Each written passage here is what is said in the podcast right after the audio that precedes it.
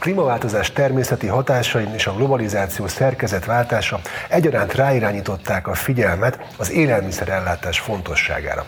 Mindez nem csak a mezőgazdaság fenntarthatóságát és természetes módon való működését jelenti, hanem az élelmiszer termelés önállóságát is. Magyarország számára fontos stratégiai kérdés az élelmezés biztonság. Erről szól a mozgásban adása. Vendégem pedig Nagy István agrárminiszter. Üdvözlöm, köszönöm, hogy elfogadta a meghívásunkat. Köszönöm szépen a lehetőséget. Az elmúlt időszak válságai, a COVID-19, a háború és az abból következő szankciós politika egyaránt rávilágítottak arra, hogy az élelmezés biztonság egy kulcskérdés. Kijelenthető, hogy emiatt emelkedett ez a téma a középpontba, ezen válságok miatt? És még ezt tetézte a történelmi léptékű asszály hiszen az, ami a tavalyi esztendőben átéltünk, főleg Dél-Magyarországon, olyanra emberemlékezet óta nem volt példa, hogy térdig érjen a kukorica és zölden száradjon meg, és hogy nem 10 vagy 20 százalékkal csökken a termés mennyiség, hanem egyáltalán nincs termés sok-sok száz hektáron. Tehát ez egy fantasztikus ö, látvány volt, ö, nagyon elkeserítő látvány volt, és nagyon sok embert megdöbbentett, így szoktunk fogalmazni, hogy kézzel foghatóan ránk rúgta az ajtót az éghajlatváltozás. Megtapasztaltuk a klímaválságnak ezt a jelenségét. Milyen kihívások elé állítja ez az agráriumot globális szinten, és a magyar agráriumot is? Öm, egyszerűen a középpontba helyezi. Ha belegondolunk abba, hogy sose gondoltuk volna, hogy eljöhet a mai modern világból, hogy lezárulnak a határok, hogy nem tud az áru szabadon közlekedni. Ugye a Covid bebizonyította ezt. Soha nem gondoltuk volna Magyarország viszonylatában, akik több mint 20 millió ember ellátására vagyunk képesek, hogy egyszerűen lesz olyan gabonaféle, amiből kevesebb terem, mint ami az ország szükséglet. És most kukoricából így jártunk. Tehát ezek mind-mind nagyon komoly dolgok. És itt a háború a szomszédban, az energiaválságnak a kérdése, ugye az elhibázott brüsszeli szankciók miatt, mind-mind olyan termelési körülményt mutatott, amely bizony mindent újra gondolásra készített. Ha belegondolunk abba, hogy emberek beszélgetnek egymással, a beszélgetéseikben ott van az élelmiszerár kérdése, ott van állandóan az élelmezés biztonság kérdése, tehát a középpontba a közgondolkodás fókuszterébe került maga az élelmiszerellátás. Ha már a, visszatérünk még az élelmezés biztonságra természetesen, de ha már az élelmiszer árakat említette, ugye itt a forintnak a dollárhoz, euróhoz képest való gyengülése, illetve az Európai Uniós forrásoknak a visszatartása, ez mind hatotta az inflációra, hogy Magyarországon az infláció hát sajnos elszáll, ez megemelte az élelmiszer árakat. Sokan kérdezik, hogy Mennyiben segíthetne ezen a helyzeten az, hogyha Magyarország élelmiszer önellátó lenne, tehát nem lenne kitéve ezeknek a hatásoknak annyira? Az élelmiszerben gyakorlatilag önellátók vagyunk, az energiában nem vagyunk azok. Tehát amivel előállítjuk, aminek segítségével előállítjuk az élelmiszert. Számos olyan input anyag van, műtrágya kérdés, különböző adalékanyagok kérdése akár a takarmánygyártás során, amelyeket muszáj importálnunk, és muszáj külföldről beszereznünk. De igazából hagy oszlassak el egy kételyt. Ugye mindig megkapjuk a vádat, hogy a Magyarországon a legmagasabb az élelmiszerinfláció. De azt kell mondanom, És ez hogy... nem igaz egyébként? Uniós szinten? De miből következik ez? Itt a következtetések nem helyesek. Abból következik, hogy a legalacsonyabb áru élelmiszerről jöttünk föl arra a szintre, amely egész Európában van. Minek következtében? Hiszen mi korábban rezsicsökkentett energiából állítottuk elő az élelmiszert. Kiváló termőhelyi adottságaink voltak. Ezért Magyarországon, a mi viszonylatunkban, Európában szinte a legolcsóbb volt az élelmiszerhez való hozzájutás. És ahogy bejött a szankciós politika, ahogy az, élelmiszer, az energiaárak világszínvonalra kerültek, tehát mindenütt egyforma árak vannak. Természetes, hogy az alacsonyhoz képest nálunk emelkedtek a legmagasabban. De ha megnézzük egy boltba, ha bemegyünk, nem magasabb nálunk az élelmiszerár, mint Ausztriában, Németországban, Franciaországban, vagy éppen Szlovákiában, vagy Csehországban. Igen, de a fizetésekkel más a helyzet, és szerintem nekem ez egy visszatérő kérdésem egyébként, hogy szerintem azt nagyon nehéz volt megemészteni a magyar embereknek. Most nem akarok nevet mondani egy külföldi multi áruházláncnak a római üzletében ugyanannyiba vagy kevesebbe került, mint egy sajt, egy sajt, mint egy ugyanilyen magyar üzletben, miközben a fizetések az olasz és a magyar között teljesen mások. Tehát szerintem ez az, amit felháborodást okozhat. Ez így van, de az élelmiszernek az előállítás költsége, mivel az energiaárak a szankciós politika következtében mindenütt szinte ugyanolyan magasak, ezért az élelmiszerárak mindenütt ö, ugyanolyan színvonalon vannak, fizetésünktől függetlenül. Csak van, aki Sajnos csak van, aki többet tud vásárolni azért a fizetésért, és van, aki kevesebbet tud vásárolni a saját fizetéséből. Ez a különbség, de maga az élelmiszer előállításnak a költségei, azok most szinte mindenütt Európában ugyanolyan hatás alatt vannak. Beszéljünk az élelmezés biztonságról, mert mindenkit nagyon érdekel ez Magyarországon. Volt egy pont a háborúban, amikor azt lehetett olvasni, hogy Ukrajnában ugye beragadtak a, a, a gabonák, beragadt a takarmány, és Magyarországon hihetetlen dömping dömping felvásárlás kezdődött, közben meg itt volt a, a nyári asszály. És hát problémássá vált, ön is nyilatkozott erről, az élelmiszer beszerzés. Most akkor mi a helyzet, biztonságban vagyunk? A háború még mindig tart, és eszkalálódhat. Mi lesz velünk ebből a szempontból? Nézzük ezt a folyamatot. A háború következtében az ukrán gabonának a természetes útvonala ami a tengeri útvonal volt az ogyeszai kikötőkből, az blokkád alatt van, nem tud onnan kijutni a gabona. 22 millió tonna gabona volt a 21-es esztendőbe beragadva még az ukrán raktárokba. És össze kellett fognunk, hogy kiszabadítsuk ezt a gabonát, hiszen a 22-es termés nem tudták volna hová rakni. Ráadásul milyen politikai következménye van annak, hogyha a gabona nem jut el olyan válság sújtott a területekre, ahol éhínséget okoz a gabonának a hiánya. Észak-Afrika vagy Belső-Afrikának bizonyos térségei. Ezért döntöttünk úgy, hogy szolidaritási folyosót nyitunk, hogy kijöjjön, ki tudjuk szabadítani szárazföldön is az ukrán gabonát. Igen ám, csak a szolidaritási folyosó lehetőséget teremtett gazdasági erőfölénye való visszaélésre. Nyugodtan fogalmazhatok így, vagy ha mindenki számára érthetően akarom mondani, akkor itt a gabona nepperek, nyerészkedők felszínre jöttek, és azt mondták, hogy, és értek azzal a lehetőséggel, hogy a háború sújtotta országból jóval olcsóbban lehet hozzájutni a gabonához, mint egy európai termelési körülmények között. És nem tranzitként elhagyta az országot az ukrán gabona, hanem egyszerűen teletömték az összes raktárat, ami bérelhető volt, vagy kiadó volt, mert egyszerűen extra haszonra a kívántak szert tenni ebből az olcsó Na de ez gabonából. nem? Tehát, hogy És azért nem, remélem, hogy nem tud majd megismétlődni, mert a reakció, az akcióra reakciót tettünk. Azaz most már minden beérkező szállítmányt szigorú nébih élelmiszervizsgál, élelmiszer ellenőrzési vizsgálatnak vetjük alá. Mert az élelmezés minőség az a legfontosabb dolog. Az élelmiszer biztonság számunkra a legfontosabb dolog. És egyszerűen ketté választjuk a gabonatételeket, amely tranzit, azt engedjük azonnal a határon soron kívül, és el kell, hogy hagyja az országot, amely pedig Magyarországi célállomásra érkezik, ott nagyon szigorúan ellenőrizzük, és mindaddig, még a labor eredmények meg nem érkeznek, addig azzal nem, azt nem léphet be az ország.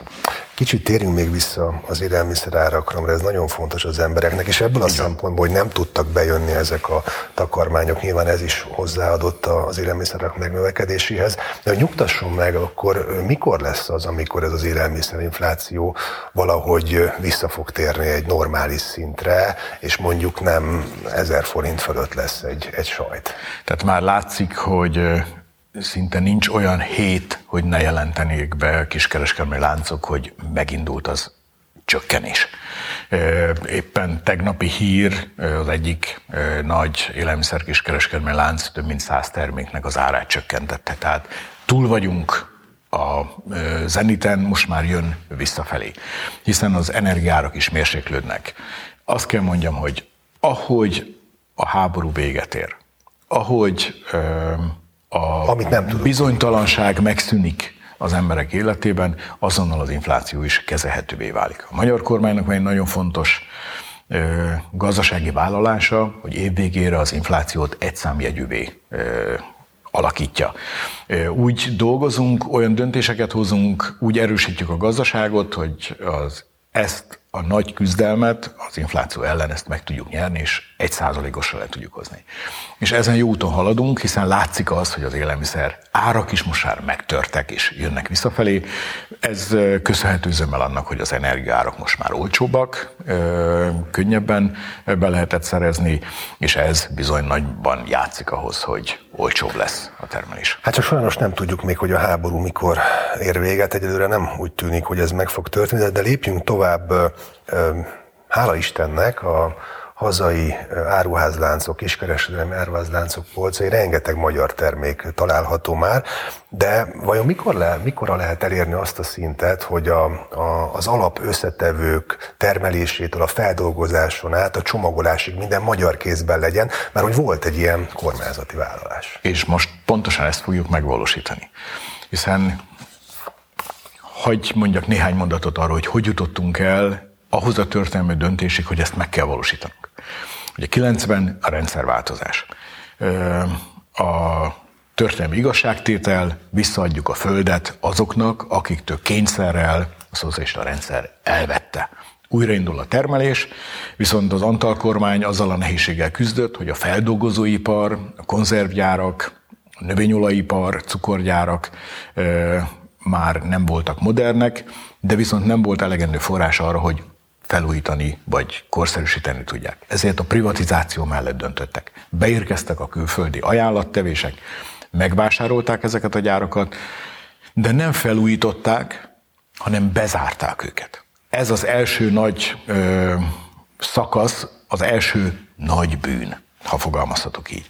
Az egész magyar mezőgazdaságot visszatolták az alapanyag előállítási szintre, hogy csak nyersanyagot termeljen. Ezt a nyersanyagot a fogták, pedig el. kivitték a külföldi anyavállalataikhoz, ott feldolgozták, és mint élelmiszer visszahozták, és jó drágán eladták. Hát emiatt a magyar feldolgozóipar gyakorlatilag hát, Teljesen gyakorlatilag teljesen leépült, hiszen látjuk, hogy nincs cukorgyárunk, a növényolajiparunk külföldi kézben van, eh, ami itthon van, tehát hihetetlen nehézségekkel eh, kell szembesülni.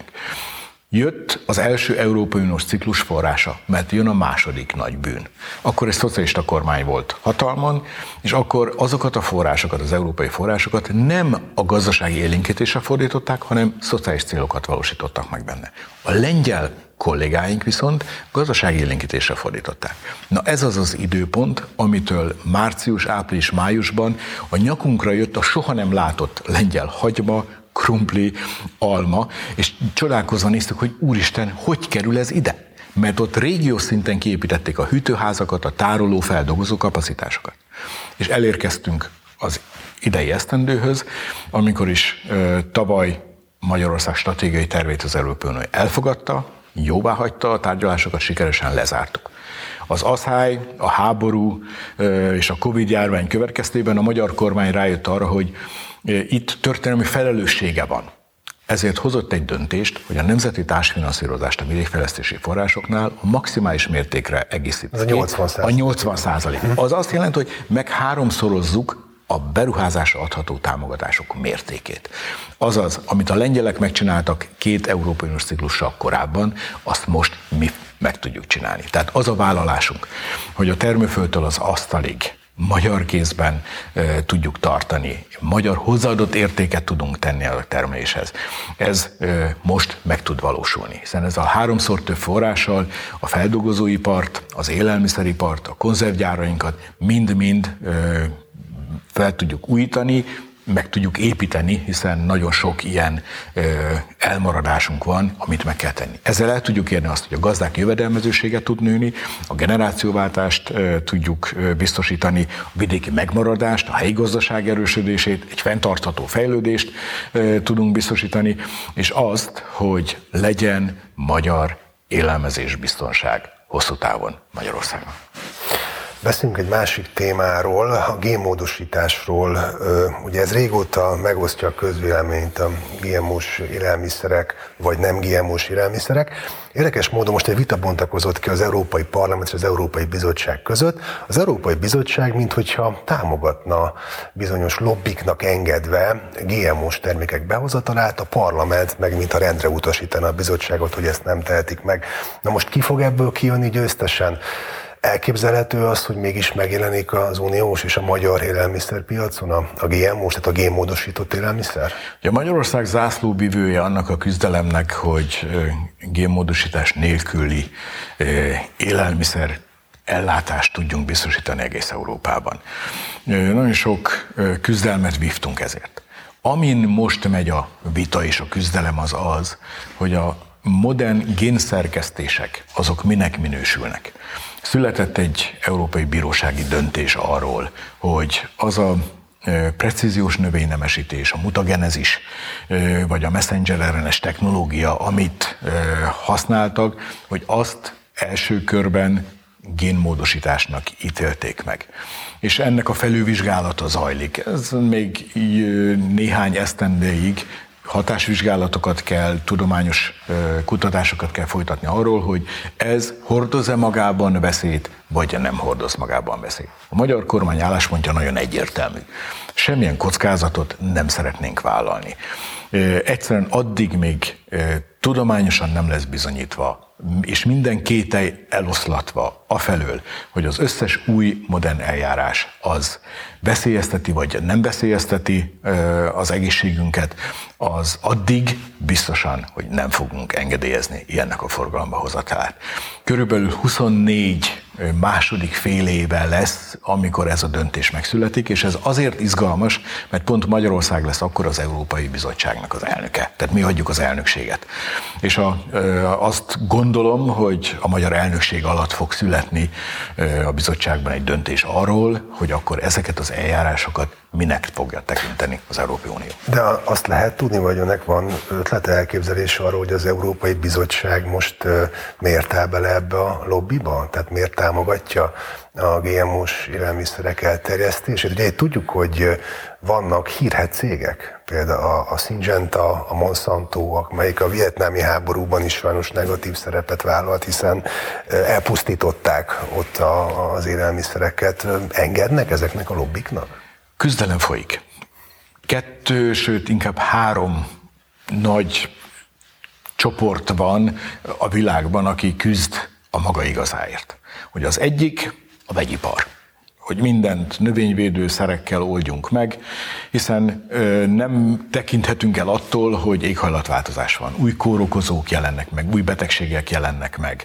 Látjuk, hogy mennyire küzdünk madárinfluenza, afrikai sertéspest is. Jönnek a növényeinkre és az új, soha nem látott betegségek, és nincs ellene szer.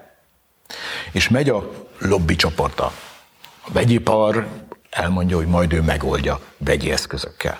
Látjuk, hogy mennyire óckodik az Európai Unió, fél attól, hogy mennyi rákos megbetegedést és mennyi daganatos megbetegedést és mindenféle károkat okoz maga a vegyipar.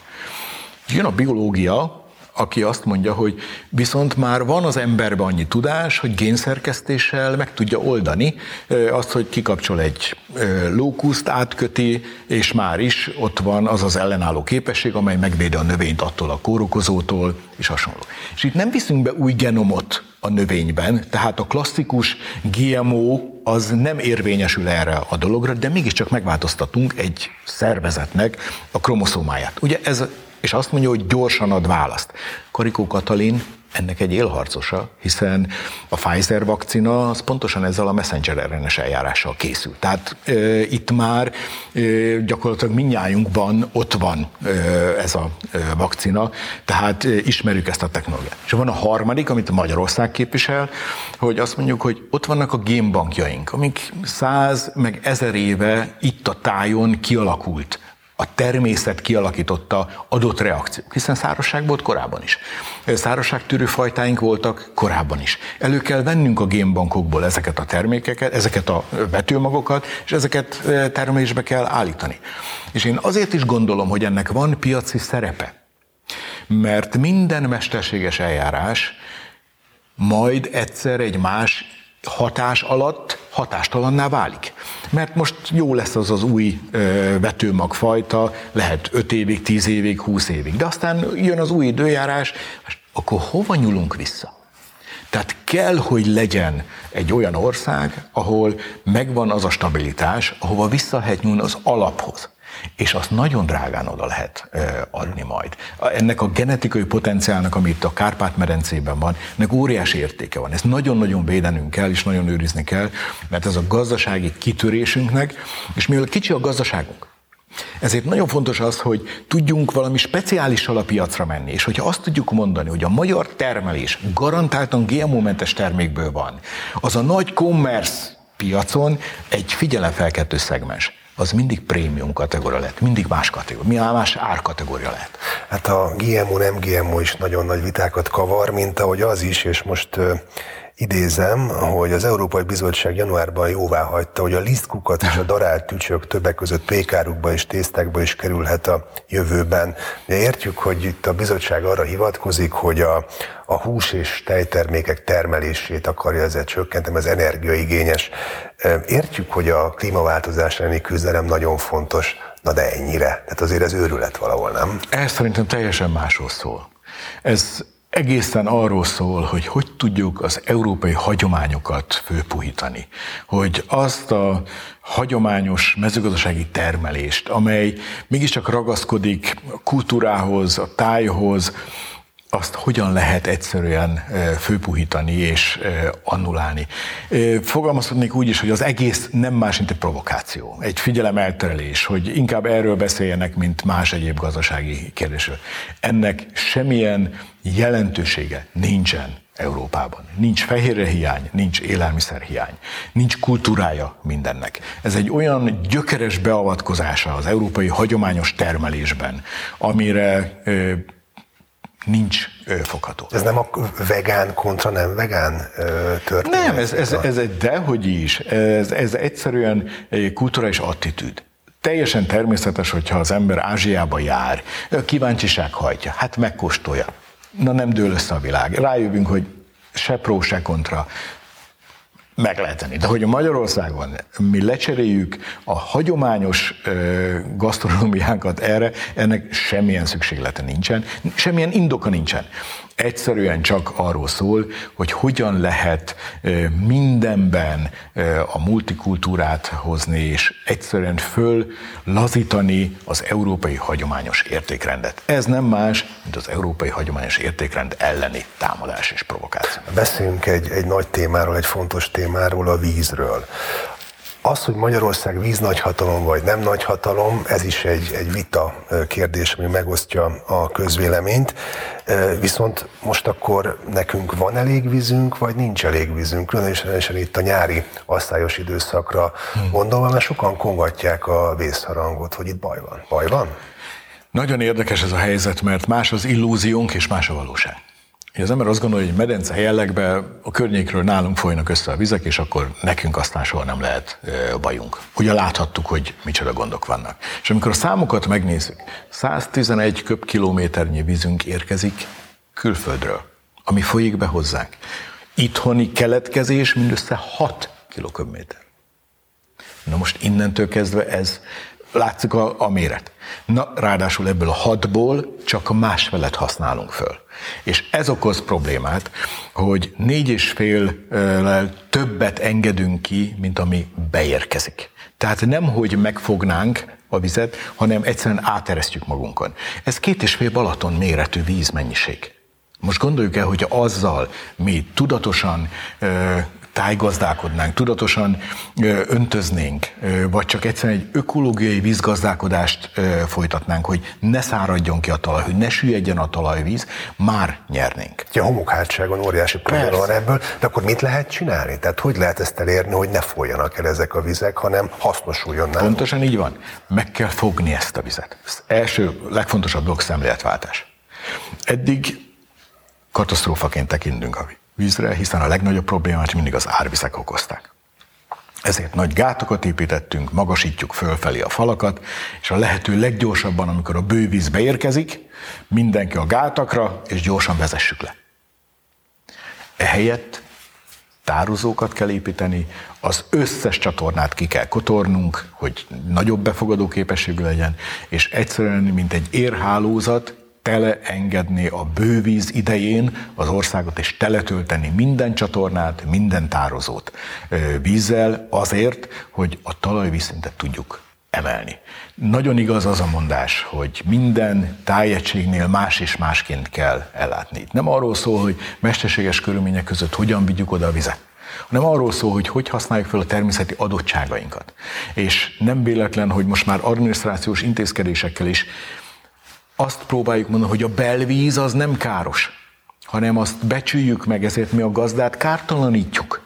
Tehát fizetünk neki akkor is terület alapú támogatást, ha hosszú ideig belvízzel terhelt, vagy belvízi nyomás alatt van az ő területe. Pontosan azért, mert a nagy egészhez hozzájárul az ő területén megtárolt vagy betárolt víz mennyisége is. Na most a, ugye itt van a klímaváltozás, amin ugye nyilván mi, hát azon nehezen tudunk segíteni, nyilván ugye az Európai Uniónak a, a tervei arról szólnak, a karbon semlegesség, stb., de hogy mit lehet tenni? Tehát amit ön mond, hogy megfogjuk ezeket a vizeket, akkor ezzel megoldható lesz egy ilyen asszályos időszak, mint amit tavaly volt nyáron? A helyzet az egy ilyen mértékű asszály igazából nem védhető ki, mert kétféleképpen kell a vízről is beszélnünk. Van egy mezőgazdasági célú öntözési felhasználás, és akkor ez, mint tudjuk, jelen pillanatban Magyarországon 2%-nyi, a terület 2%-át öntözzük, szeretnénk elérni 2030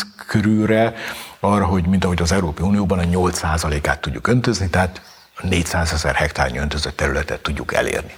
Jelen pillanatban 87,5 ezer hektáron öntözünk. Tehát itt van egy nagy fejlődés lehetőség. De nagyon kell beszélnünk az ökológiai célú vízfelhasználásról. És itt mi okozza a fő problémát? Az okozza a fő problémát, hogy az országon kívül a nagy folyóink, a Tiszán is, a Dunán is számos vízlépcső van. Mind-mind az üledéket azok megfogják. Beérkezik a víz Magyarországra, egyszerűen nincs benne üledék. Ezért a víz éles, marja a medret és süllyed le a Dunának és a Tiszának is a medre. Azaz, megy lejjebb. Tehát nem, hogy kifelé nyomna a vizet a kapillaritás, és töltené föl a homokhátságot mondjuk vízzel, hanem egyszerűen süllyed le, már két méterrel lejjebb van a szokásosnál a talajvízszint. Mert nem, hogy kifelé nyomja, hanem egyszerűen vákumként a víz visszaszívja a talajba lévő vizet is. Hogy Ezért ekkora mértékű a szárasság. A megoldás persze az, ami társadalmi vitát kell folytatnunk, és nagyon komoly tervezés kell. Óhatatlan, hogy lassítanunk kell a Dunának is, és a Tiszának is a kifolyását. Erre vannak technológiák, fenékküszöbb kérdése, amely szerintem nem halasztható el ennek a vizsgálata, azt a vitát lefolytatni, hogy kell-e mondjuk Csongrád térségében a Tiszára egy fenékküszöbb, hogy emeljük meg a vízszintet. Tehát ez nem gát, ez nem egy elbonthatatlan valami, ez nem egy betonszörny vagy monstrum, hanem egyszerűen arról szól, hogyha alacsonyabb a Tisza vize, akkor ott azok a kövek, ami természetes anyagok, azok megemelik egy kicsit, azon a kövön átbukik, és lassítja az egész víznek a kifolyását. Azaz, természetes módon juttatjuk ki a kapillaritás elve alapján a környező területekre a víz elszivárgását. Ezt kell mindenképpen megoldanunk, mert a fölöttünk lévő vízlépcsők a lerakódást kiszűrik, tehát nálunk mélyül mindig a meder. A meder mélyülést kell megakadályoznunk, mert utána nincs az a csatorna mennyiség, amivel a vizet oda tudjuk vezetni. Hát meglátjuk, hogy lesz ebbe társadalmi konszenzus. Miniszter úr, köszönöm, hogy itt volt és beszélgethettünk ezekről a húsba vágó kérdésekről, mondhatjuk. Köszönöm a lehetőséget. Nektek pedig a figyelmet köszönöm. Adásunk visszanézhető a 21. századi intézet Facebook és YouTube oldalán, illetve követhettek bennünket az Instagramon is. Sziasztok!